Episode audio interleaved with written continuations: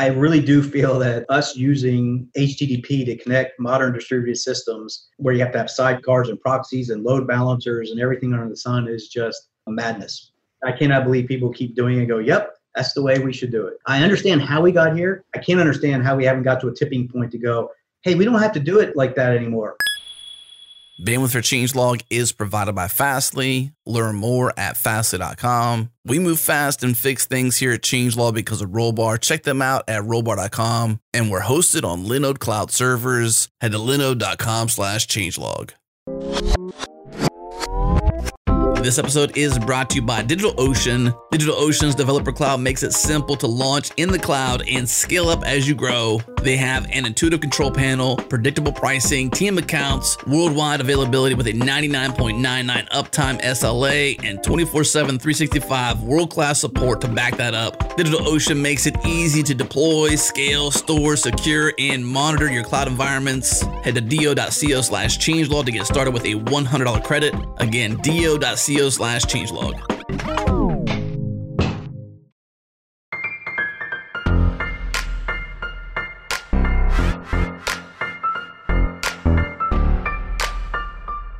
Let's do it. It's go time. Welcome to Go Time, your source for diverse discussions from around the Go community.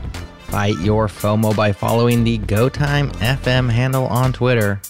You'll get notifications for the live show, clips and highlights from past episodes, links and repos for gophers, and the occasional trolling of those JS party dweebs. Next week on the show, we've got the Denise Yu from GitHub. Right now, it's Derek Collison. Okay, here we go.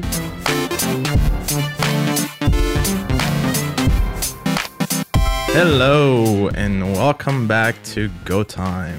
Those of you tuning in week after week to support us, thank you. And thanks to those of you joining us for the first time, be sure to go back and listen to our previous episodes. Lots of goodies in there. Did you know you can listen to the show live as it's recorded every Tuesday, 3 p.m. Eastern? Yep, that's right. Head on over to gotime.fm for details. So, shout out to our live listeners um, currently and on the GoTime channel on uh, Gopher Slack. Your participation surely makes for a better show. I'm Johnny Boursiquot, and joining me today are Jon Calhoun, Mat Ryer, whom you come to know and hopefully love as regular hosts on the show. John, Matt, do you wish to be loved? It'd be nice. Yeah. Yeah. You still working on that, Matt? Here's the key you have kids, and they'll love you unconditionally, at least for a little while. Oh, Mm. When they get older, I can't guarantee anything. yeah, it is challenging as somebody who has a teenager and some little ones. I can definitely see the drift happening. Really? in real time. In real time, it's a yeah, it's a it's a surreal experience. So uh, our special guest today, um, not to be forgotten, is uh, Derek Collison. Glad to be here. Good stuff. So you are best known for your work on NATS, uh, a well-liked distributed messaging system written in Go. So uh, yeah, definitely good to have you here. Today's show, the topic for today's show is going to be the challenges of building distributed messaging systems, and we're hoping that you will be able to shed a lot of light on the topic for us. So before we start, I must say that when I was first getting into Go and, and really starting to sort of say, okay, you know what, Go seems like the next best thing for me, right, from my career, the next technology I should jump into, the next language I should learn. I, I went to the first GopherCon back in 2014. And yours was probably one, the first or second talk of, of GopherCon. And you blew me away with, with that talk, right? That you were sort of talking about NATS and, and sort of a, how Go was a good fit for these kinds of high performance systems. And from then on, I was hooked. I was like, okay, this is this is like really cool stuff. You were showing all, all these sort of, sort of benchmarks and everything else. I'm like, okay, there there is a lot to this. There is a lot to the language itself, which the technology you were working on was uh, um, sort of uh, demonstrating, right? Because we know NAT, uh, and you'll probably get into that, was originally written in Ruby, and you switched to Go for a number of reasons, performance probably being one of the top ones. Uh, but basically, this showed, right, the, the sort of the power of the language and the kinds of things you could do with it. So why don't you introduce us to NATS? And then we'll get into sort of a, this is not a show purely about NATS, but it's certainly a vehicle for sort of proving out some of the concepts and things you've learned. But why don't you introduce us to the concept of distributed messaging? Like, what is it? Why do you want it? Why should I, as a developer, right, um, care about it? Well, it's a it's a great question. You know, I've been doing this now geez, over 25 years. And so my career started with you know being thrown into distributed systems by accident, right? So when I was coming out of university, uh, we were still in a scale up, not scale out. Scale out was uh, actually kind of a bad word, and it happened to be for me that my first job out of, of school was at the applied physics lab of Johns Hopkins uh, University on the East Coast. Johnny, from where you are, and, and I was originally. And um, by happenstance, I got selected by the second best physicist at the lab, not the first. And the way it worked back then was the top physicists got almost all of the supercomputer time. And so I was working on advanced visualization for large data sets, and that's kind of was my passion in, in school. You know my bosses kind of came to me and said hey we we don't have a lot of supercomputer time but we have these 12 SPARC pizza boxes. Make those go as fast as the connection machine you know which is i was like what? And so i you know i, I go down this path of trying to wire these boxes together and figure out how they can coordinate and break the work up. And all of the things that i think you know a lot of listeners probably today take for granted. It's just the way we do things. But back then it was like oh really? You know i just can't get the faster computer. Um, and then when I went to uh, California in, in late 91, um, I ran into the exact same problem with a healthcare startup. We had so many doctors wanting to watch the federal trial data that I was generating. It was crashing the server nonstop. And so I had to figure out how to scale that out, right? Because I couldn't, I had no budget to buy a faster machine. And the little uh, NeXTSTEP, uh, even with the 68040 chip, if anyone remembers those, just couldn't handle it. So eventually I, I think I got smart and said, oh, well, maybe I'm supposed to be doing something like this instead of the stuff I thought I was going to do. And so I joined a startup called Teknekron Software Systems that became TIBCO, and they were trying to revolutionize the way um, finance was working in, in Wall Street. And specifically, it was around the notion that we had started to get to a point where the pattern was breaking down. And, and what I mean by that, and it's a very long answer to your short question, but is the way Wall Street was working back then before TIBCO came along was is that stock distribution, like I was going to update you on the stock of IBM, was like a, a telephone call. I would dial you up tell you what it was, hang up, and I would go to the next person, dial them up. And you know, when the number of, of updates was low and the number of people who cared was low, and by the way, this was people looking at terminals, not machines yet.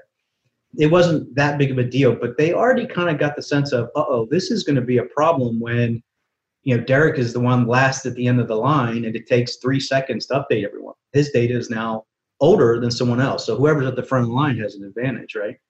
And so the way we push, pitched this to Wall Street wasn't low-level technology and unicast, multicast, pub sub type stuff, but we simply said we want to change the paradigm from a telephone call to a radio broadcast. Everyone just tunes in on the station and they all get the updates at the same time. And so, you know, pub sub was kind of born out of that kind of driving um, problem space, right? That opportunity. And uh, it's existed for a long, long time. And, you know, finance verticals, other verticals were very into it. Um, of course, then we had multicast, and multicast was supposed to solve, you know, everyone's problems, but it didn't. And what's happening now is, is that people are starting to come back to the tech, but not not necessarily the the old ways of thinking about it, but to solve newer problems in modern distributed systems and, and cloud native stuff. So, you know, messaging is simply think of it as a connective technology to glue together, you know, distributed systems. There's lots of those today, right? You know, and you usually have things that are very specific. I'm talking to a database, MySQL or Postgres or Redis as a KV or an object store. And then there's some that are generic. What's interesting though is some are generic and they've actually kind of layered on top of point to point communication, which defeats the whole purpose, you know what I mean, of, of looking at a, a technology that allows multiple patterns. And so, you know, for me, most people are using the absolute wrong technology to connect the distributed systems. They're using one to one, point to point request reply. And they build a whole bunch of stuff around it to get around the fact that that's not a good pattern to use to build distributed systems. And so messaging systems start coming into you know the picture again.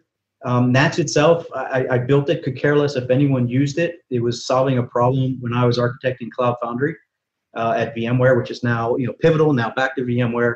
You know, it was kind of a, a stab for me at trying to develop an enterprise platform as a service when Heroku and Google App Engine were kind of all of the rage. And I just been building systems like that for decades. And that's just how I build them with messaging systems. But I realize that most people don't, right? They're like HTTP or today they go gRPC or maybe you see Kafka or Pulsar type stuff. Um, I just build them always like that. And a lot of the systems I built in the late 90s are still running, you know, 25 years later, you know, in very mission critical situations. And so usually I don't get yelled at or kicked out of a room if I walk back in and it's still running there. But I realized that most people didn't care or want to worry about that. Scale out was still fairly new. It was just starting to take hold. But these days, I think people are coming back to it on their own, right? They're saying, this just doesn't feel right. You know what I mean? So that that's kind of where the history of why messaging systems I think popped up, how NATS came to be. But again, we did, we never planned on anyone to ever use it. To be honest with you, when we first built it. so it's a nice surprise that uh, now you're in, in what version two has gone GA a little while ago. Yeah, I think I don't know how many releases we've done. Obviously, what you were talking about, Johnny, with GopherCon, that was, by the way, that was great. I got to speak right behind Rob Pike, and they asked me specifically to not just point out the things that I liked, to mm-hmm. point out the things that, that I was struggling with. And so if you go back and, and look at that talk, it's um, me talking about a lot of the performance um, struggles that, that I had early on. But to be honest with you, it was one of the best bets we ever made. We started on it when it was 0.56. Mm-hmm. And it actually wasn't performance, believe it or not. The reason that I wanted to move away from Ruby, which is a language I still like, um, was deploying production systems with the dependency management mm. piece had become so painful for, for us trying to do Cloud Foundry and VMforce and later some other uh, initiatives that I said I need something that does not do that. And so the only priorities I had were produces static binaries and the fact that the biggest thing for me, believe it or not, again, very, very early on with Go was that it had real stacks, which means if you're a programmer and you kind of know what you're doing, you have the ability to relieve the pressure off the GC. Because mm-hmm. GC was very, very primitive at the beginning, but it didn't matter. And I, I saw it right away. I was like, I can use a stack for real.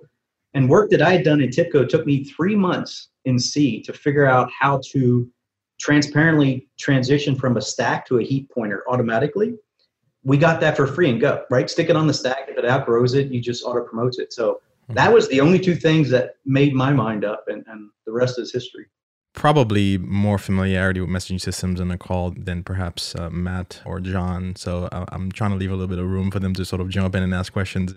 So to me, from a developer's standpoint, which you haven't jumped into yet, right? So we, we've gotten a use case of why you sort of uh, created right went down that road and created this, this technology sort of this fan out approach right? Say broadcast this and allow those that are interested to sort of pick up on that broadcast. That way everybody has the same sort of uh, um, timings right in terms of uh, what they get notified of and when.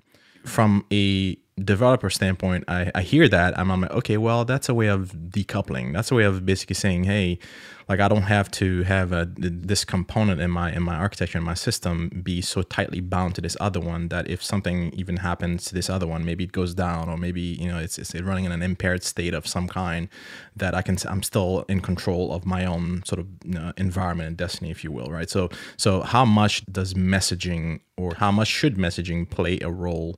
Especially in this sort of service, nano service, all bunch of distributed, you know, pieces running everywhere. Like how much of a role do you think that should be playing yeah. when you're considering an architecture like this? No, I think that's a great question. And like I said, I took a stance for probably almost 20 years of, oh no, just use whatever you're going to use. You know, I, I really wouldn't even engage with people because it would be a two hour conversation. I would still probably lose uh, the argument at the end, uh, so to speak what's happening now is, is that things are kind of coming back to it. So just to, to level set, right?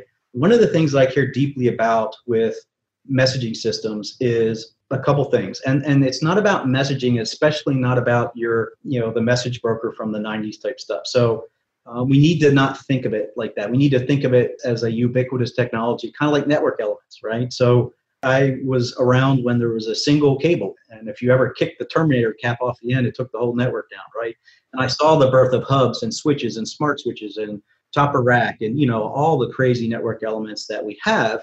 And you know, just as well, a modern system needs to be doing that, that similarly. But to start out with, the first thing it does is it says, I am going to do addressing and discovery not based on an IP import, but on something else.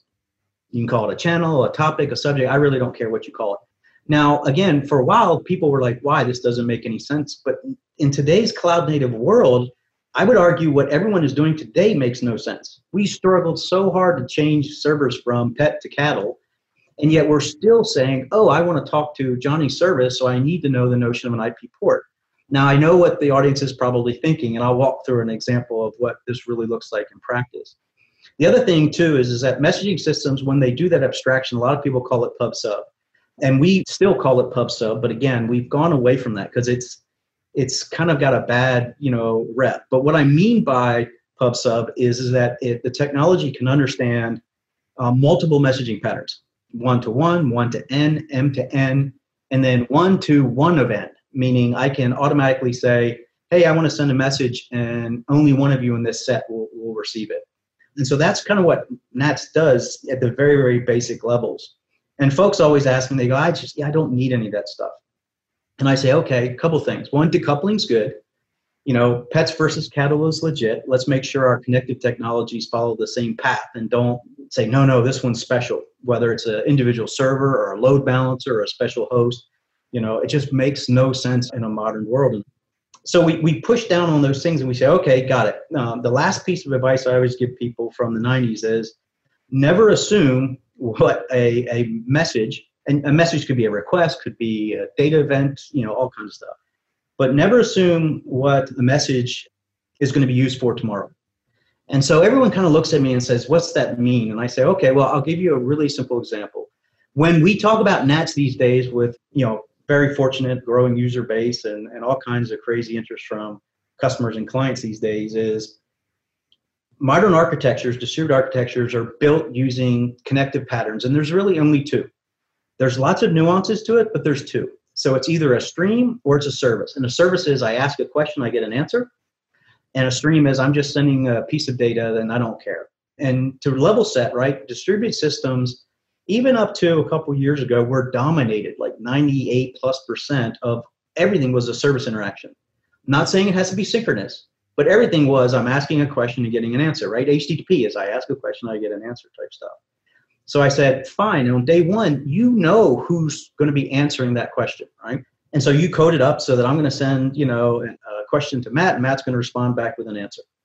And you do it on your laptop and you use HTTP or gRPC or whatever, and you're like, see, that's all I need. I go, great.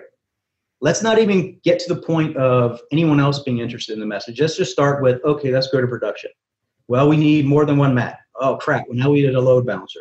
Well, now we need to, you know, put stuff in and do DNS, and that's fine, though, right? Production can handle it. I don't have to worry about that. So then they do health checks, and then they have to figure out rerouting and all this stuff. And all these big companies have playbooks on exactly how they do it, and they all look very similar, but they're all slightly different, right? Now let's say someone says, hey, for compliance, we need to be able to watch all requests and we need to record them. Now all of a sudden you have to put a logger, right? And you don't want the logger in place of a request response, which is a massive anti-pattern that I see being proliferated these days. It's like, oh no, put a messaging system in between it and store it on disk and try to re, you know, try it and stuff like that in line with a microservice, in line with a service interaction. I'm hopped up on Red Bull, but that's the dumbest thing I've ever heard. Yeah, it's like Google saying we're going to write all the log entries before we return your search results. It's just foolish. no one would ever do that. But there's a need to say, hey, I need to be able to write these things down, and someone else is going to look for anomaly detection or you know um, any type of policy enforcement, whatever it is. So look at that system, right? And when you're getting to the end of the day, and now let's say we actually want to spread it out from East Coast to West Coast to Europe, and you need Anycast and DNS and all kinds of crazy stuff and coordination on the back end of state they become really complicated, right? And they're trying to get around the fact that everything is just point to point. It is naturally a one to one conversation. Whereas with a messaging system, you write it, you run a NAT server, let's say, or whatever, but think of the NAT server as extremely lightweight. It can run on a Raspberry Pi in your top of the rack switch, you can run in your home router.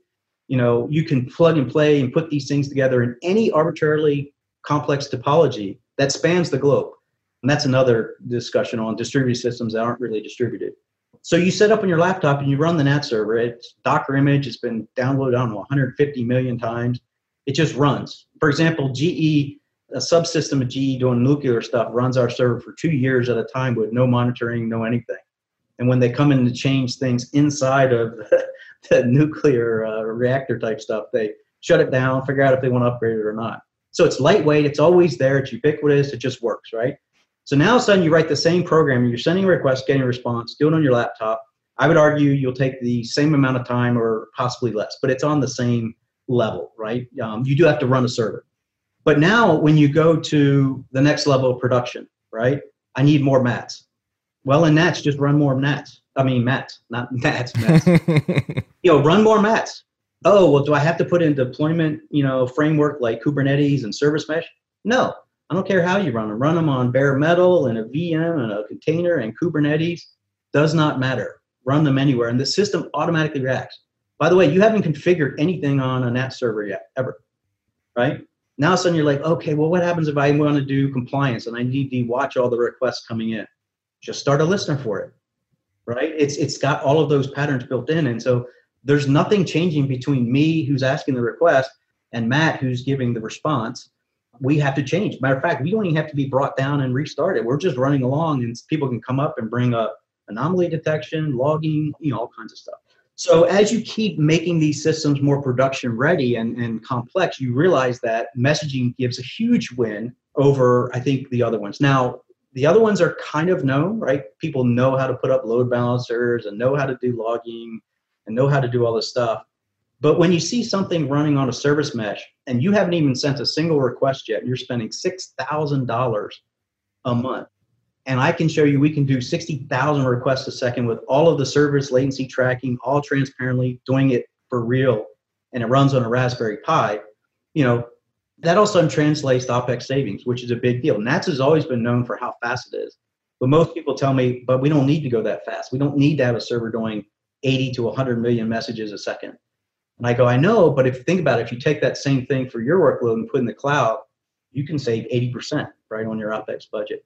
So, you know, do people need messaging systems to build stuff? Of course not, because everything, for the most part, is built on essentially HTTP, which again is an interesting one to me, unpopular opinion, but I know why we did it that way, and and we don't have a reason to do it that way anymore. Yet it's stuck, right? So the notion of client server or request response in the old days was the requester and the responder were usually inside the same network firewall, not not firewall specifically, but essentially, you know, we're inside the company, right?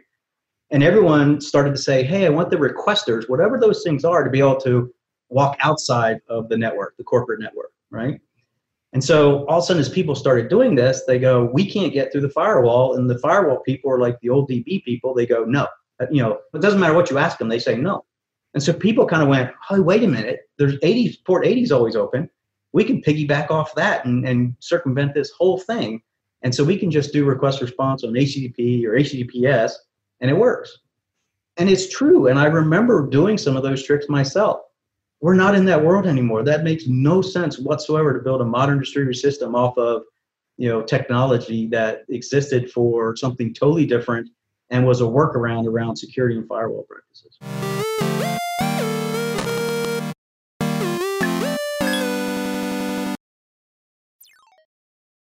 Much time does your team spend building and maintaining internal tooling? I'm talking about those behind the scenes apps, the ones no one else sees. The S3 uploader you built last year for the marketing team, that quick Firebase admin panel that lets you monitor key KPIs, maybe even the tool your data science team hacked together so they could provide custom ad spend analytics. Now, these are tools you need, so you build them, and that makes sense. But the question is could you have built them in less time, with less effort, and less overhead and maintenance required? And the answer to that question is yes. That's where Retool comes in. Rohan Chopra, engineering director at DoorDash, has this to say about Retool. Quote, the tools we've been able to quickly build with Retool have allowed us to empower and scale our local operators, all while reducing the dependency on engineering, end quote. Now, the internal tooling process at DoorDash was bogged down with manual data entry, missed handoffs, and long turnaround times. And after integrating Retool, DoorDash was able to cut the engineering time required to build tools by a factor of 10x and eliminate the error prone manual processes that plague their workflows. They were able to empower backend engineers who wouldn't otherwise be able to build front ends from scratch. And these engineers were able to build fully functional apps in Retool in hours, not days or weeks. Your next step is to try it free at retool.com slash changelog. Again, retool.com slash changelog.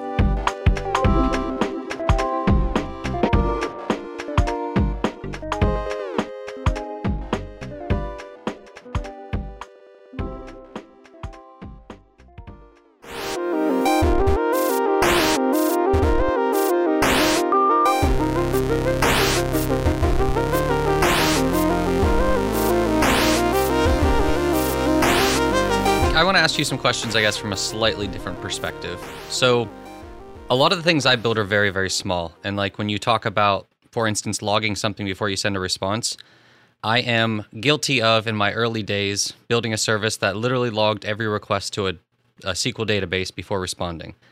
And you know, now it seems ridiculous, but at the time the request load was so low that it really didn't actually matter that much.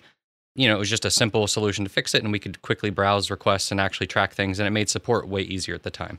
So, like, if, if I'm somebody like that, where I'm sort of starting off in a smaller project or working on my own or doing something like that, where do you see people get into messaging systems? Like, what problems do you commonly see them tackle that they would want to look at it? And, you know, what are your suggestions for ways to sort of get introduced to them? because uh, obviously a lot of people aren't going to jump into these really complex scenarios.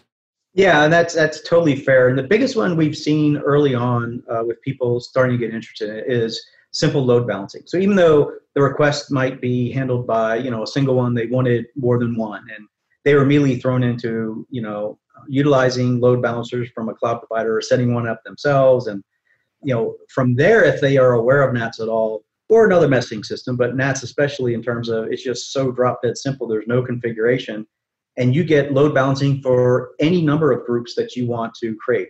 So you can have production, dev, test. You know, the system essentially dynamically responds to the fact that you say, "Hey, I'm interested in this request, and I want to be part of this group." Right? I want to be part of uh, the Go Time group, and the system just automatically responds. And so immediately they have less moving pieces and less opex time in, in terms of you know time spent trying to make sure that the system's up, monitoring all the other pieces.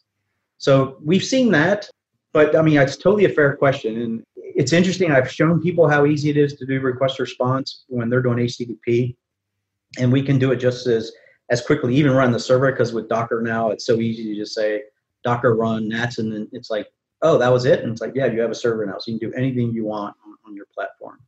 But you're right, and until people start feeling pain you know they they're, they're not going to be looking or they they want to find a solution that they don't think exists and if they see that it's enabled by a, a different technology then that that'll draw them to it as well. Does it have advantages beyond the kind of production side? Does it have advantages for software design itself? Because of course if you think we're going to suddenly treat these things slightly differently we're going to be communicating through this message queue that has some impact, doesn't it, on your how you then think about the design of your application? It, it, yes, it can, but again, this is, is this is one where I think people still equate messaging systems with a single broker and queuing and back from the '90s type stuff. NATS is extremely good at routing and framing, and that's it. But what is interesting now is, is that NATS is extremely lightweight, so a server can run anywhere, it can run on your phone or wherever, and you can lego brick these together into any topology that that you want and so if you think of it that way and you don't think oh i've got to go through this queue where it's i'm just routing a request to the appropriate responder and getting the response back. Even just with that simple model right you've removed a lot of moving pieces in the transition from dev to production. The other thing that's really interesting to us and again this is where microservices has driven a lot of this i think is all of a sudden with microservices, it's like, wow, I'm doing point to point, which you can argue for or against. I, am against, but I understand why people say it. But what people are interestingly enough, you know, struggling with is addressing the discovery and security.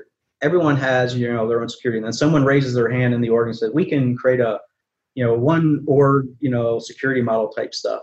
And it's usually painful. It's hard to do that. And it, it affects the developers themselves. And you don't have that really clean decoupling, right?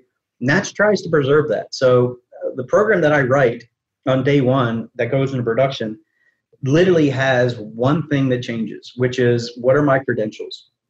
So you say NATS Connect and you give it a URL to a system. So we have a global system that runs all over the world. Every major cloud provider, every major geo, all you need is a single URL and it just works. We find the closest server, we do all the right stuff for you.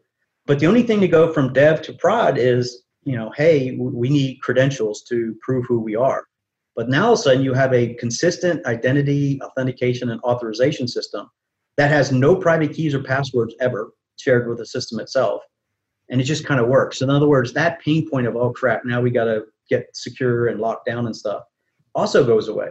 Right. And a lot of times when you're playing around, hobbying out, doing stuff, you don't see that, especially for enterprise or playing around with services that are usually exposed over the web Where we have seen people immediately jump on something like this is um, IoT and the IoT landscape, where people are like, mm. crap, you know, we we don't really have anything, and the thing we have really doesn't have a cohesive server backend. In other words, there's a lot of decisions if you've got an MQTT client in your device, but you don't know what to do. Um, so we haven't landed it yet, but we've committed to it, promised it, and we've been coding on it. This notion that hey, you can just take those apps and connect them to a NATS server too. And this is a global topology, meaning your IoT stuff will work anywhere in the world. You can sell your you know your gadget, your software, or whatever to anyone wherever they are in the world, and they'll get a good experience, so to speak. Hmm. That is really cool, isn't it? if you think about that. What's interesting is, I mean, I'll be frank with you. You know, we, hmm. we see a lot of folks. We're starting to hit this weird bow wave, which is, to be honest with you, making us a little uncomfortable as an ecosystem because we were always under the radar, didn't have a lot of attention type stuff, which was nicer than we thought. Uh, but it's still good. But what we're seeing now is everyone coming to our front door is either of two mindsets. One is, holy smokes, Kafka is too complex, too costly, too blah, blah, blah, help me. Or it's this pattern where they say, we've got centralized thingies that can do request response, right? We can ask like the central thing about certain things. But we have all these remotes, and we want the remotes to be semi autonomous. In other words, we want them to be able to communicate amongst themselves, seamlessly and secure to communicate with a central service. They might be generating telemetry data, right? So there's notion of streaming that getting collected. And what's interesting is is that these use cases are all over the board from a the person walking in the front door saying, "Hey, this is the problem we're trying to solve." But when you look at it as do you have a centralized thing and you have these things as remotes where remotes can be anything, it all of a sudden starts lighting up as the same pattern. They just want a consistent communication system, multiple operators. You can run your own servers, I can run my own servers, but the system still works. It's almost like able to put a cell tower in your backyard and having great cell service when you're at the house, but as soon as you leave, it just transparently works. It, it connects to Verizon or AT&T or, or whatever. And so when we present that to them, and whether they're talking about, you know, the endpoint is like a Bose headset or a Peloton bike or or it's a factory or a plant or it's a telephone pole or it's a whatever, we're like the same pattern. You have some centralized service that does services and it collects data. It might actually throw off data as well telemetry or, or sensor type data. And you know the remote let's say it's an airport right? It can operate on itself. It's got its own servers. The airport staff you know monitors those servers and it runs them but the security model is cohesive to all the back-end service providers the airlines whatever that is and so those patterns we've seen appear quite a bit and and not in only people that know all the buzzword bingo of Kubernetes and service mesh and cloud native it's more traditional systems that are trying to do more, right? They're trying to expose more data at these remotes, right? Throwing off more data, doing things with it locally, uploading it or, or centralizing it. And um, we see that pattern repeat and, and present itself six, seven, eight, ten times a week, nonstop mm. these days. Yeah, so it feels like you've actually identified a real kind of good abstraction for a lot of this stuff because that's the I think the big problem whenever we try and solve problems like this in a generic way is you know you build it for one case and it's perfect and it doesn't quite fit with the next case but close enough a few bits of configuration get you through it. And then you know the third case it really doesn't fit at all but it's too late. This is our you know. And so this yeah that that does sound right. Do you have lots of examples then? Are there lots of examples where NATS in particular is used in IoT?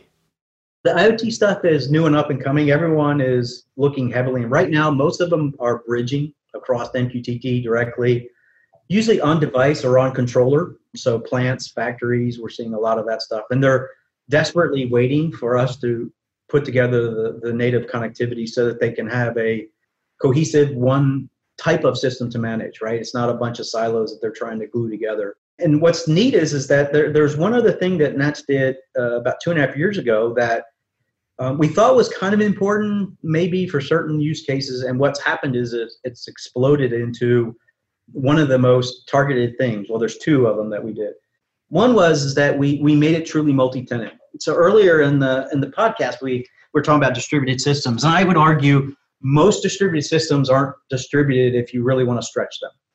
So pick your favorite open source technology and, and that you consider a distributed system and tell me how well does it do if you have pieces on the West Coast, East Coast, Europe, and Asia Pac. And most of those projects will say, yeah, don't do that. Just run it in one region, right? It's a distributed system, but it's a one region distributed system, which is totally fine, by the way, because NATS was the same way about two years ago before we dipped into we need this ability to span the whole globe if we want to type stuff.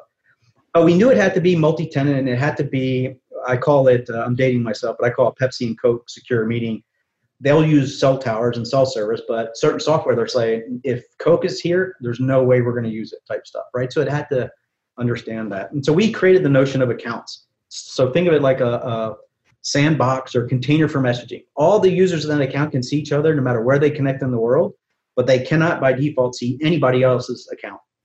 But we we introduced the notion of isolated by default but secure sharing. So remember, not talking pub sub, but talking streams and services you can say, I want to export one of these. And then other people can import it. And it's like a Facebook thing. Both of you have to agree that you want to do it. And you can make it public, but most of the people say, no, you need permission from me. I, I will sign off on a token that essentially, which is public private key cryptography. So no private keys ever in the system, meaning you don't have to trust the operator of the server to really for it to do the right thing uh, to allow them to cross these boundaries. And so that was a huge win. And there's there's even a, a smaller example that, that a little off in the weeds, so we won't go too far down it. But this notion that people who do know messaging systems and been using them, it's like, wow, we used to have two week design sessions on the subject space or the topic space, how many tokens and what's where and who can't step on each other's foot.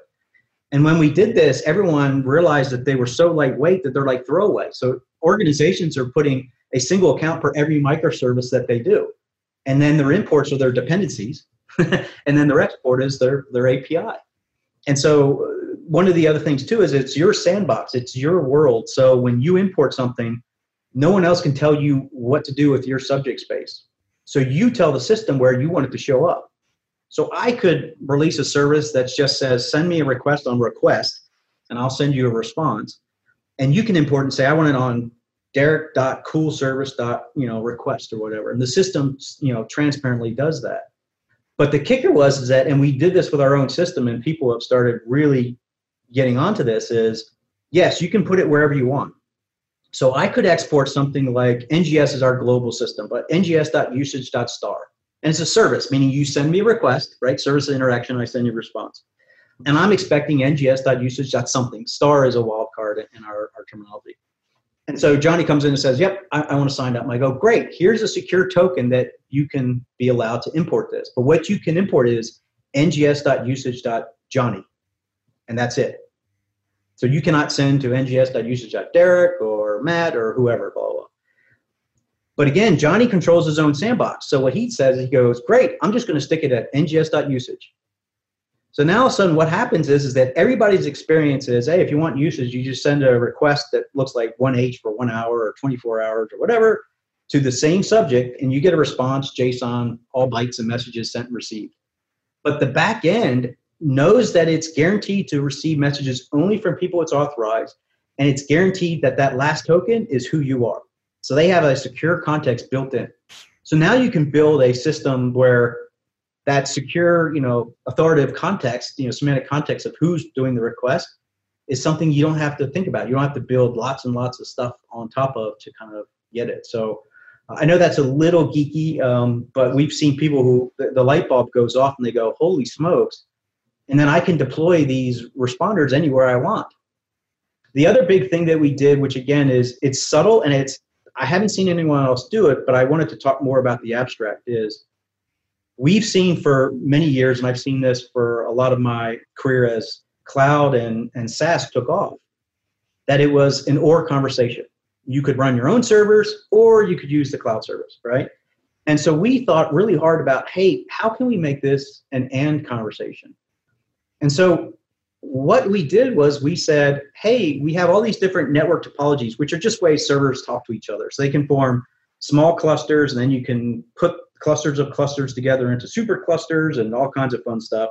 And they all use different topologies. Why don't we create one that allows you to, you know, extend a supercluster at will, like a hub and spoke? And so when we did that and we said, and by the way, you can mix and match operators and security models, meaning you can use a shared SaaS utility inside of a big Fortune 50 company or a global utility, but you can also run your own servers and have the best of both worlds. Those two things that account isolation with secure sharing and then the ability to mix and match a utility model. If you guys have dealt with enterprise companies, and I know you have, we see a lot of this. Hey, we, we had a problem and we picked this technology and we did a POC. Then we did four POCs. And then someone raised a hand in one of the meetings and said, hey, why instead of having four silos or six silos, let's create a utility that everyone can use. But you, you either have to use it or you don't, but we're going to mandate that you do it. And there's two things that happen.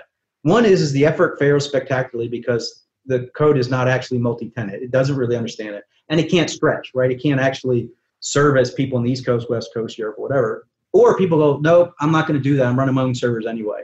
And so we we heard that so much, uh, even in the, previous company, um, that I was like, man, if we can kind of give them the ability to have the best of both worlds, that could be interesting. And and we did it because we knew we were going to do MQTT. So we have to honor their security model, which I believe still username, password, or client cert is the highest level they have.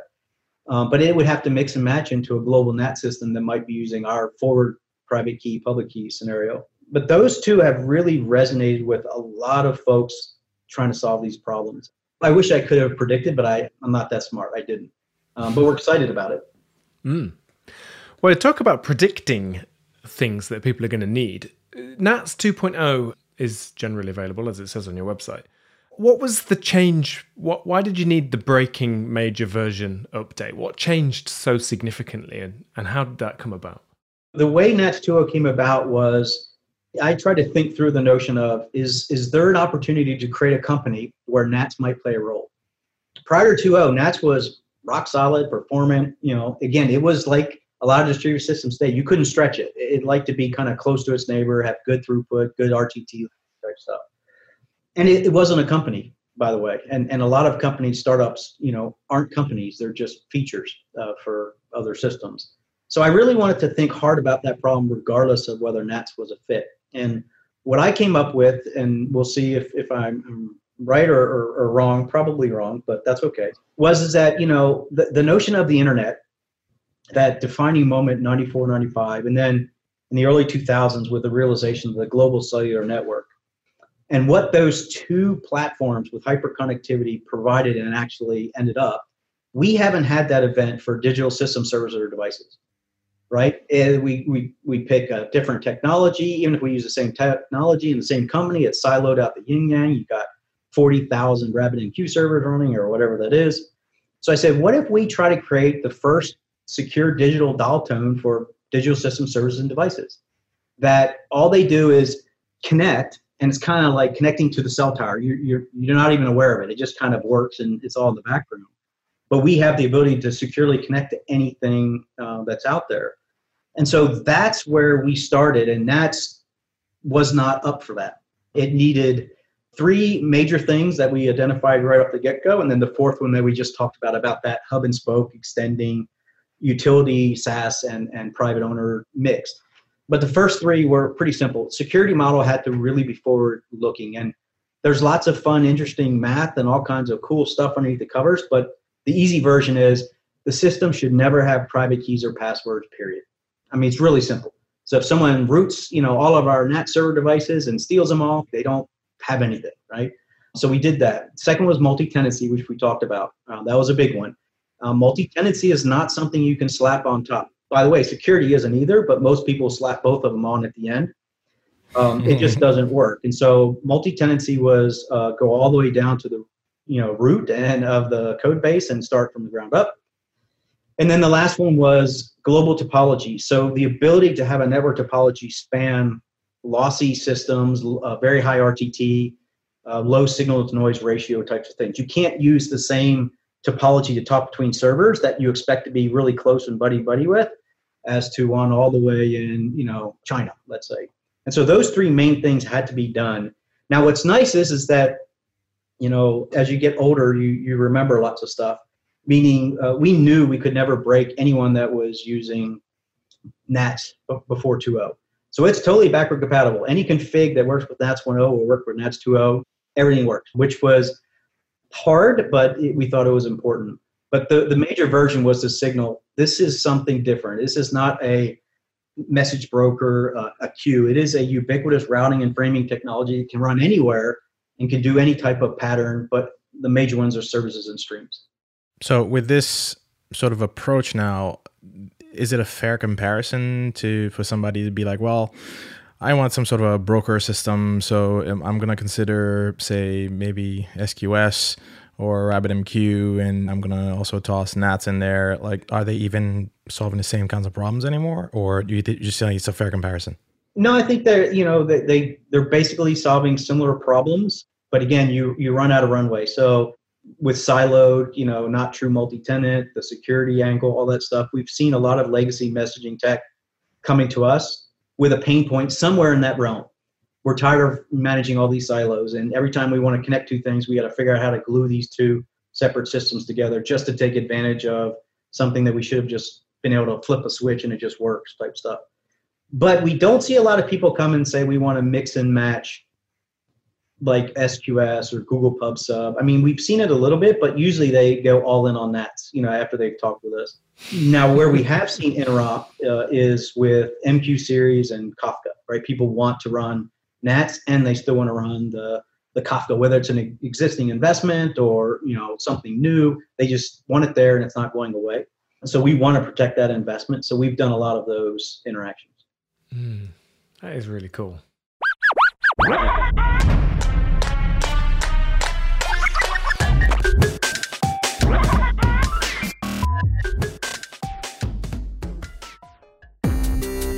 The Changelog is deep discussions in and around the world of software, and it's been going for over a decade. We interview hackers like Chris Anderson from 3D Robotics. At the time, drones were like predators and global hawks and military industrial, and they were classified and super, you know, $10 billion things. And we had just built a drone with Lego pieces around the dining room table programmed by a nine-year-old. And it's like okay that should not be possible. Mm. you know it, it's it, when when a nine-year-old can do something that is classified that literally export controlled as munition with lego with toy pieces it was something important in this world has changed. Leaders like Devon Zuegel from GitHub in the like 10 to 15 year range or 20 year range, what I would really like is for if you have like three 12 year olds hanging out and one of them's like, I want to be a firefighter, another one's like, I want to be a lawyer. I want one of them to say, I want to be an open source developer. And innovators like Amal Hussein. I've yet to kind of see applications at scale that don't use multiple languages, that don't have just arcane stories behind why this weirdo thing exists, you know? Like, all right, when you open this file, you're gonna have to turn around three yeah. times and tap your nose once. like it's just, it's the, just the most hilarious stories, you know. But applications are living, breathing. They have craft. That's normal. So I want to normalize weirdness because that's just how applications evolve over time. Welcome to the Changelog. Please listen to an episode from our catalog that interests you and subscribe today. We'd love to have you with us.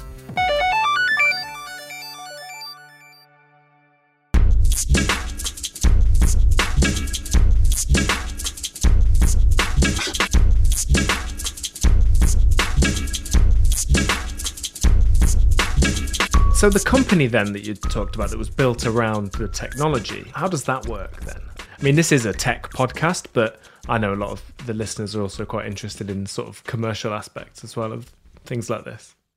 Yeah, so I mean that's a great question, and, hopefully the listeners will enjoy the next four hours of dialogue on this.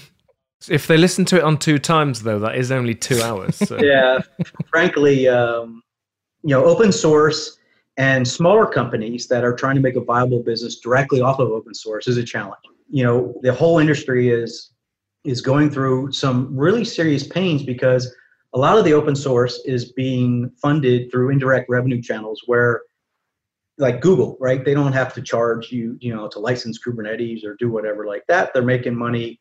I mean, they have the reasons for doing it, but they're making their money elsewhere, which means that it drives a consumer bias that it should be free and that's a challenge. Um, and I saw that with my last company, you know, full bore. It's it's a huge challenge, and so part of that what do we want to build a company to do um, was equally weighted with how do we going to make it a viable business. And so, for me, again, very unpopular, I'm sure, opinion. I, I personally don't believe in open core. I think it's freemium enterprise repackaged, and it's going to fail just like freemium enterprise did. I could be wrong, but my bet was is that there's really only three ways to make money off of open source: uh, run it as a service, bundle it with hardware because a consumer bias of a physical thing totally changes their bias, um, and they have no problem paying for it. And then the last one is augment with a service. And so some people kind of push back and say, well, that's open core.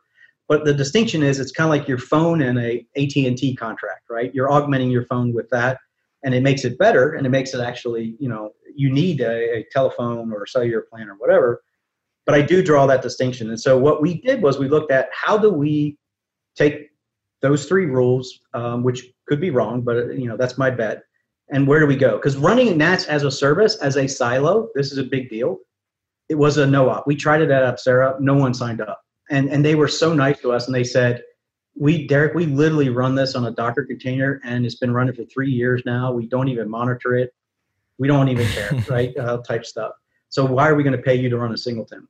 So we, we thought to ourselves how do we make it such that the the sum is greater than you know the, the parts type stuff? And so one is is that we can create a global network all cloud providers all major geos which you can do yourself. There's nothing that's not open source to do that but it's cost prohibitive if you just want to you know use two sites one in europe and one in the us type stuff. So we did that obviously there's always the notion of on-premise recurring support. That's kind of the marquee that you want. Um, NRE consulting training education is usually one-to-one so you don't get a market multiplier there whatsoever. Recurring support if it actually is clean you can get your 10x plus kicker. For those who uh, know all the you know the market value accelerators and things like that. So we care deeply about that. We do do NRE training consulting, but it's we know it's not a huge source of revenue. It's a huge source of customer experience and satisfaction, but not revenue. So we have the SaaS model with NGS. We have on-premise recurring support for our stuff, and whether it's good or bad, a lot of people coming to NATS now are like, "Wow, that's so cool! It took me two seconds to write the NATS app." and, and run it against the demo servers, which have always been free and available and, and, and such like that, I want to do something hard. It's just natural. Engineers are just like that. They're like, that was too easy. I want to do something hard. So NATS now allows you to set up some crazy complex topology with some crazy security rules. And so they try to do that. So now all of a sudden, because of that complexity, people go, ooh, we want to get support. I don't like that. I like things that are simple and just work, but we have noticed that. The other thing that's interesting from our perspective is, is that we don't believe NATS is just a connective technology. It is, but from a how do you value it as a as a user? Um, you know, I've been doing this so long. My bias is everything is just a message, right? So whether you're using a database driver or whatever, you're just sending messages back and forth. So what happens if we say everything is just a NATS message? So what I mean by that is, is you know, you get everything the NATS does. You connect, you, you know, distributed queuing, load balancing, circuit breaking, self healing. It puts itself back together, by the way, without any help from any platform technology type stuff, really. What happens if we said, hey, you know, that export and import, you know, the streams and services, and you can export one and someone can import it? What happens if the system just has a service that you can import that says it's a KV service? And now you can do zero trust secure key value set and, and get from anywhere in the world with any application. Hmm. Okay, now all of a sudden NATS can do simple state storage and retrieval. Doesn't solve all the apps, doesn't solve war hunger, but hey, okay. Now what happens if it can do object storage? Very, very large objects, very, very efficiently. The system dynamically moves things around. It understands where requests are coming from. And again, because we don't care, we can just move Matt and run them wherever without anything special coordinating. That's very possible. Uh, and then you know going further, it's like, well, what happens if it's like there's a GraphQL service, and I'm just sending a request over NATS to a GraphQL service, but all the security works, all the authorization, authentication is built in. It's what I know. It just kind of works. So those would be premium services that we could charge for, right? So you get, I call it basic cable, you know, the dial tone, and then you can get the premium uh, channels a la carte if, if you want to. And then the last piece of the business model is some of those may be very compelling let's say anomaly detection or some advanced analytical statistics on traffic patterns and stuff like that that a company might say, we really want to use that service, but we can't use yours. We have to run it on our own, in our own data center, our own, you know, you know VPS, blah, blah, blah, whatever that is, then that's software license revenue. The way we envision the company succeeding is, is the first bow wave, the first two to four years will be recurring support as a major revenue driver. And then as we land, we landed web and mobile, we're about to land MQTT for IoT those two will drive more of the, the NGS stuff direct, or they create a leaf node that they connect to, but they use NGS to talk across the world, which we have a couple folks doing already. That's kind of the whole business model in a nutshell. We'll see how it works out, but it's it's a challenge for sure. Uh, the consumer bias that it should be free is the hardest thing for any OSS developer to fight against. So I, I feel like you run into that sort of thing even beyond like open source software, it's kind of a weird thing, I guess, in the software world is that uh, to give an example, like people write tutorials and books and stuff like that that teach things, and in most environments, people expect to go out and have to buy a book. But in the programming world, it's very common to assume, well, somebody will just make this free, um, and that happens for all sorts of things. And I think, like there there is some upside to trying to help people access things and trying to make it accessible to the world, but then there's also, like you said, that that flip side of it's very hard to support unless you sort of get to a certain like a Google scale or some sort of scale where it's possible. Because prior to then, it can be very, very challenging. I, I think you raise a great point, and and one of the things that I debate with folks quite a bit is, you know, the the notion and how people frame support.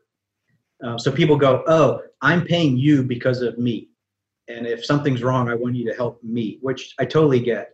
But if you look at like healthcare systems, right, the, the, the Western worlds mostly do the same thing. I pay for you know healthcare when I'm sick, type stuff, for when I'm sick. But if you look at like um, Asia Pacific countries, right, it's the opposite. You pay for insurance or you pay a doctor when you're well. You don't pay them when you're sick. So I've had this debate, and to be honest with you, I lose most of the time um, with customers saying, "You've been running this for two years. You just said we love it. It's been running for two years. We haven't had to touch it. We haven't even, don't even monitor it. Why would we want to pay for support? And I say, you want to pay for support so that as we keep making it better, it keeps doing this thing where you never have to have an issue to deal with, or, or they're very low. But to be honest with you, it falls on deaf ears most of the time. It's very, very challenging. We have a ton of usage, production usage in the tens of thousands of users, and a minuscule percentage of people that want to pay support. Hmm. Stop writing such good software. yeah, and you know what? I dealt with that early in my career where people were like, "You need to make the book, you know, longer." I didn't write a book, but it was like for a, a manual. It, it has to be like 200 some pages so we can charge more, or it needs to be more complex. So they need us to get it up running, and I, I just resisted that. You know, I said that just doesn't feel right. It should be simple and approachable, both from an application standpoint and an OpEx standpoint. But the current state of the world is, is that if it actually nails all of those, you will plummet your voluntary support contracts for sure. It some of this is challenging because like you even said like the open core model is I think that one's hard to get right because it doesn't work for a lot of software. Like an example in the Go world is a lot of people probably use Caddy Server. And I think when they tried to transition to a paid model, they struggled because the core thing that a lot of people really wanted was it was hard to charge for that because it was already there. They were used to getting it free. But then, like, you, you come from the, I think you said the Rails world. Did you mention Rails earlier or Ruby? Yeah, I mean, I definitely uh, more Ruby, but I was definitely, you know, understood the Rails community and all that. Okay, so in the Rails world, there was something called Sidekiq, which is like a background, you know, job processing job. type thing. Yeah. So whenever that came out, like it's it's something that the core of what a free user would need is actually there for the free users but the enter like they actually had a nice separation between what enterprise users would actually want and pay for. So as a result, that has worked well for them. But I think that most open source, it's very hard to find that distinction, and that causes issues where it's really hard to make that business model work because either nobody pays you or you basically make software that the free users can't get any value out of it.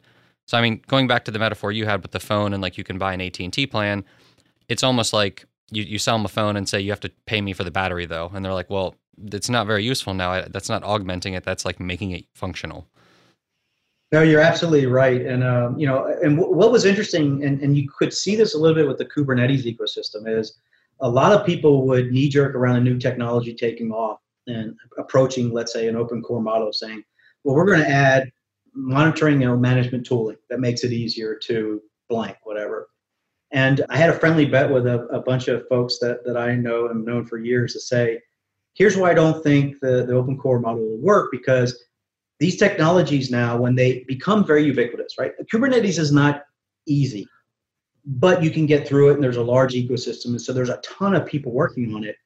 The first thing that ecosystem is going to do today, which it used to not do, right? Because the, the barrier to entry was too high for someone to sit down and write a monitoring and management system. As I said, these economies spike so fast and uh, the ecosystem, sorry, so fast and so quickly that anything that looks like an easy tangential uh, business opportunity around an open core model will get sucked in.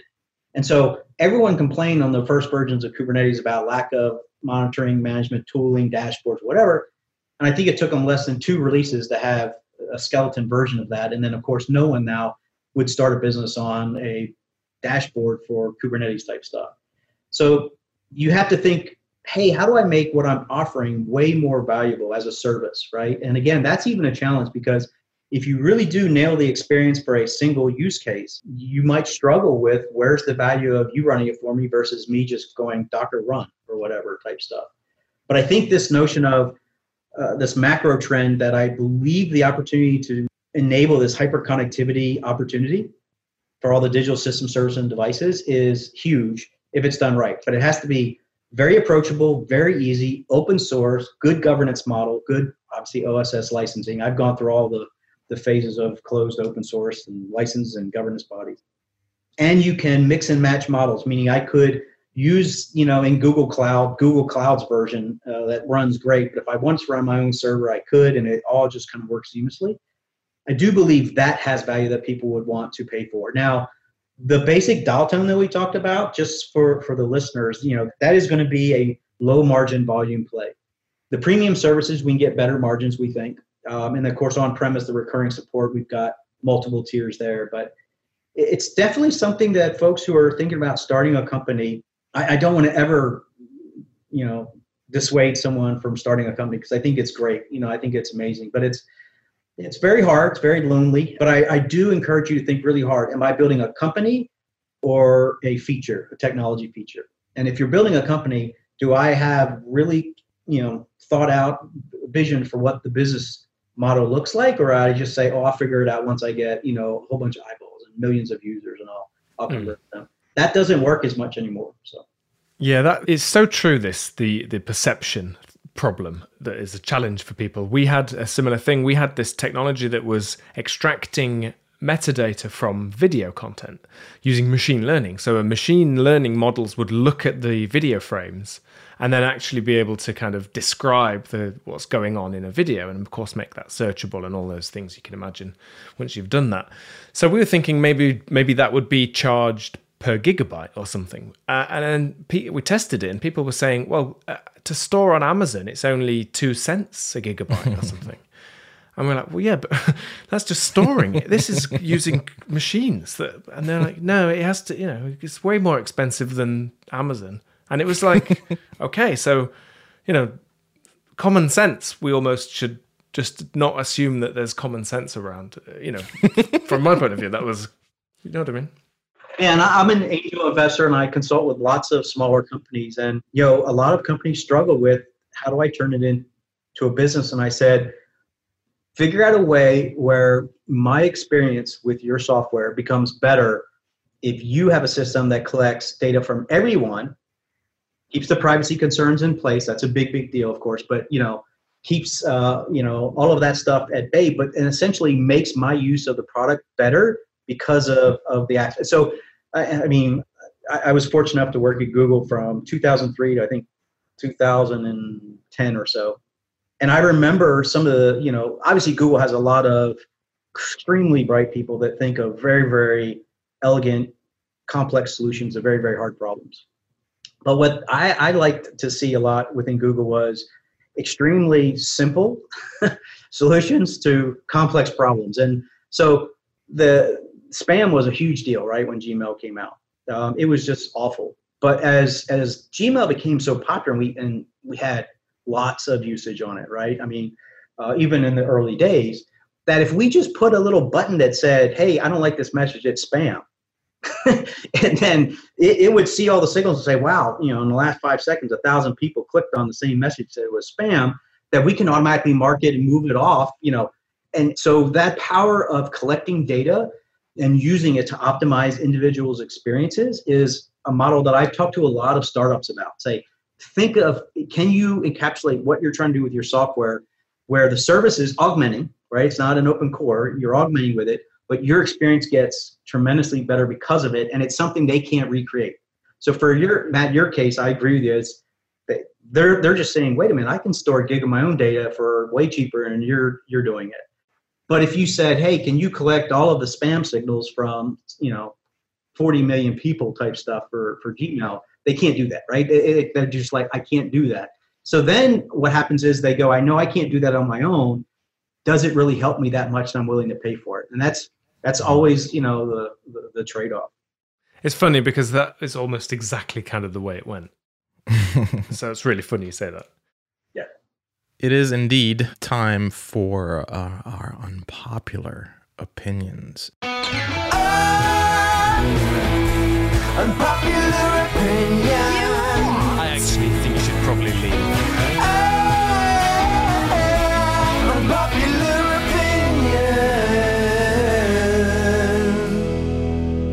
I know you've dropped a lot of gems throughout the show here, but I'm wondering if you have a, a solid, solid unpopular opinion for us.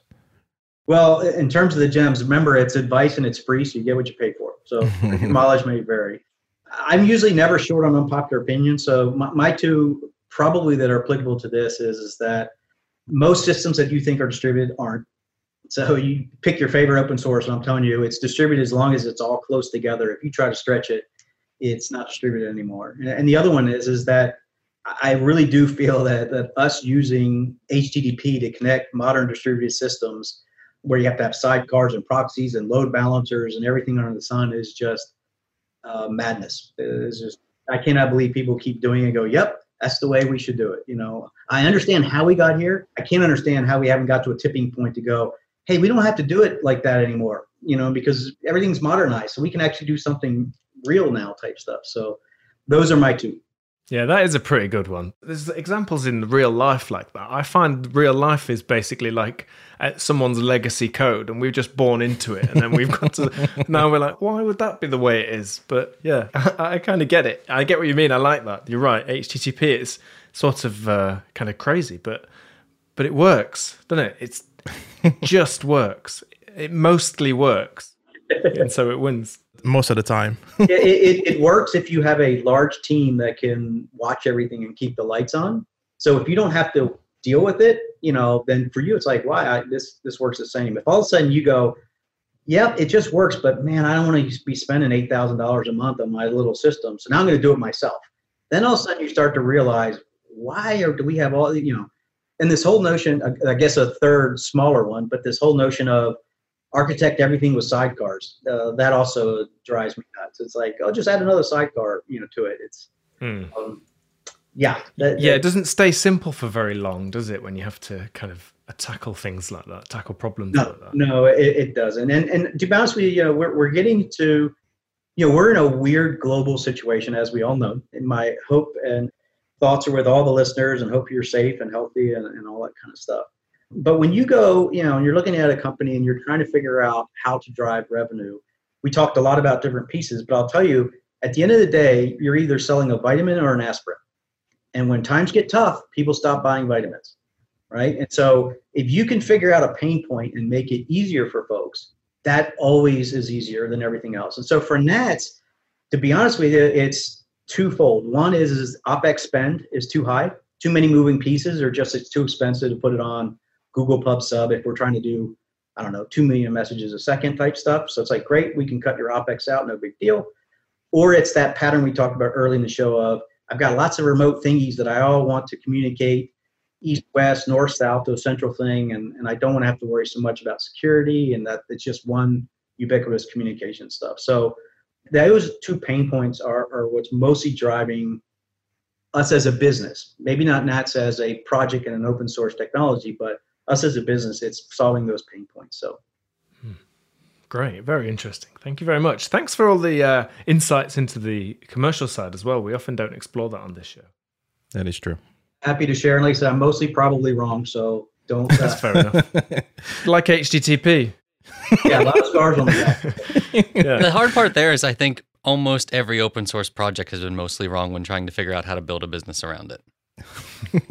like even ones I'm thinking of like CoreOS, I don't know how well they did, but they had to be acquired, and I assumed that if they had a better alternative, they wouldn't have done that. So yeah, like you see ones like that, and I'm like CoreOS seemed like it was doing very well, and unfortunately, no.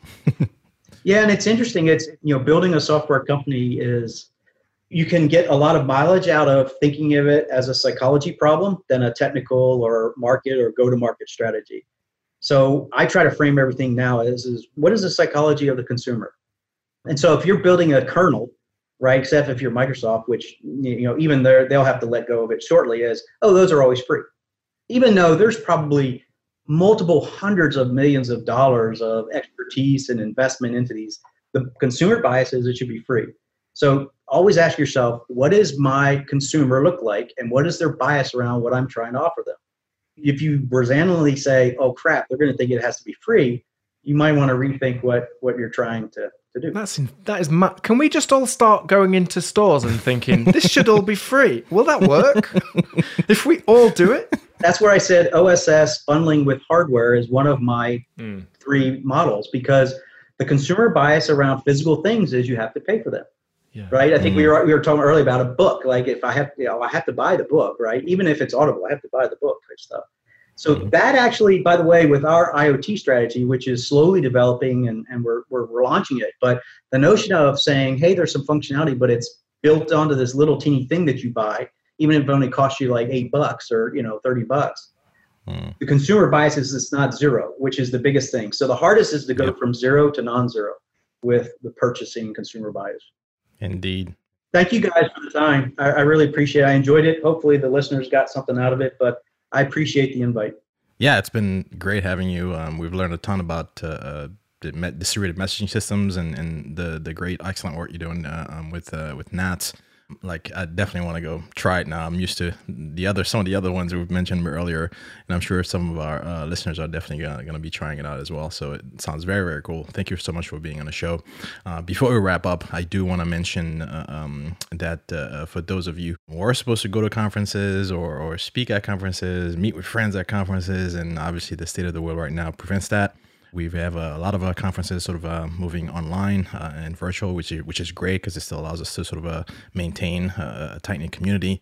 Believe that the that might be the very next conference coming up. The uh, Go Get Community, GoGetCommunity.com, uh, is sort of uh, where you're gonna want to go check out um, sort of the next uh, virtual conference coming up. And uh, Mat is, is is gonna MC as well, along with uh, Mark Bates, and yours truly is gonna play a, a, small part, small role in there. So yeah, definitely check that out. And yeah, if you have suggestions for the show. Uh, if you have uh, your own unpopular opinions you want to throw at us, that's fine. We'll take them on strides and try to keep coming up with, uh, with great show topics for you. Uh, again, Derek, thank you so much for, for being on the show. So long, everybody. Have a good one.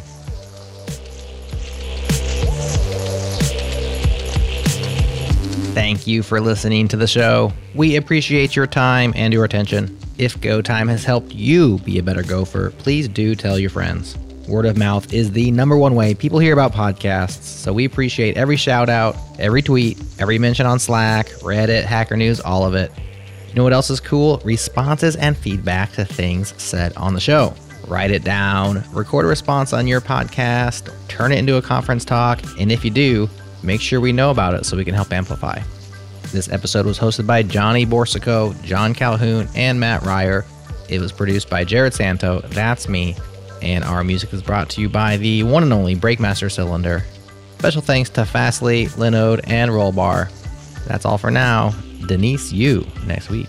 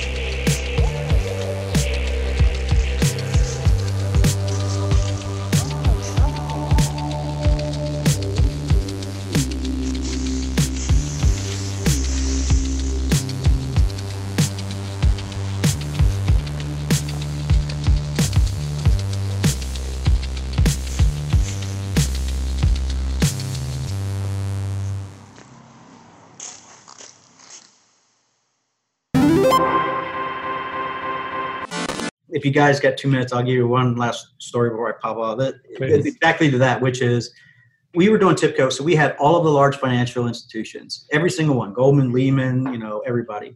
And we were partnered with Sun. So you always had to run our software on Sun in the financial vertical. And the CEO came into me one day. So I'm in Palo Alto and he's got a suit. Um, and he walks in and he hands me the suit and I go, we are live, just so you know. That's fine. Okay, I just I don't, I don't want something that shouldn't be live going out. That's fine. Uh, and so I said, "What's this for?" And he goes, "You have to fly to uh, New York.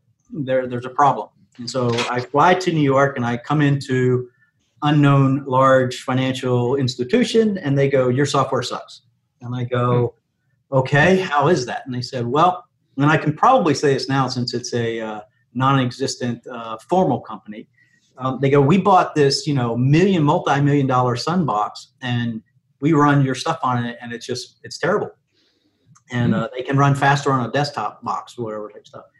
Mm-hmm. So I sat in the room, and they were really not happy. They didn't like it that they had to wait six hours for me to arrive, but that's how fast planes travel. and so I'm literally having people coming into this this old school um, server room, freezing cold. You know, you're sitting in there typing or whatever with CDs and stuff and it took me probably four hours to figure out what was going on. And it wasn't us, but that never helps anyone usually. So the person came in, I said, It's not us. and they said, Yeah, it is you. It's your software sucks. And I go, It's not us. I said, It's the operating system.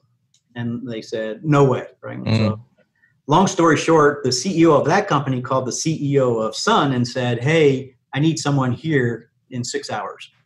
So I get to sit around for six hours. They said you can't leave, so I couldn't leave. I got to go to the bathroom. That was it. And this person comes in and just unloads on me. Right, same thing probably happened to him. I walk in with a suit. Here, put the suit on. Go to the airport type stuff. And I said, I promise it's you and and uh, or or the kernel. Sorry, not you. Blame the problem, not the person. And he was yelling at me and yelling at me. So in that six hours I had to wait for him to show up, I wrote a program. And all the program did was it said, "Hey, find out where the interrupt handler is, and then on every other core, run a busy loop, meaning you, you totally take out all the other cores. Mm. So our software is running, it was running really bad. And I said, watch this. And I go, click, and all of a sudden our rates went up. Not big, but I mean, they went up pretty good, right? And he's like, oh, and I said, and I control C my app, and then of course it went back. He goes, what did you do? I said, I just paid all 20 CPUs except for, or however, I can't remember how many they had. They had a lot. Mm-hmm. It was the, the most expensive sunbox you could buy. So long story short, they had this weird thing where they were affinitizing network interrupts on and, and scheduling us on the same ring. So we were just sitting there waiting for each other nonstop all the time. But once yeah. you did that, the OS was like, crap, I can't do that. You got to move him somewhere else. Mm. And we had a good laugh at the end, but it was a tense 12 to 14 hours. And so I remember that and, and said, hey, even if it's not your problem, show up, own it like it is your problem. Mm. And when it's not your problem, remember it could have been. So be nice. Right mm. Yeah, that's a good lesson. Great. Yep. Indeed. Yeah, that's great. Actually, it's a shame that one wasn't in the show. I know. Yeah, that would have been a good one. Maybe we can splice it back in.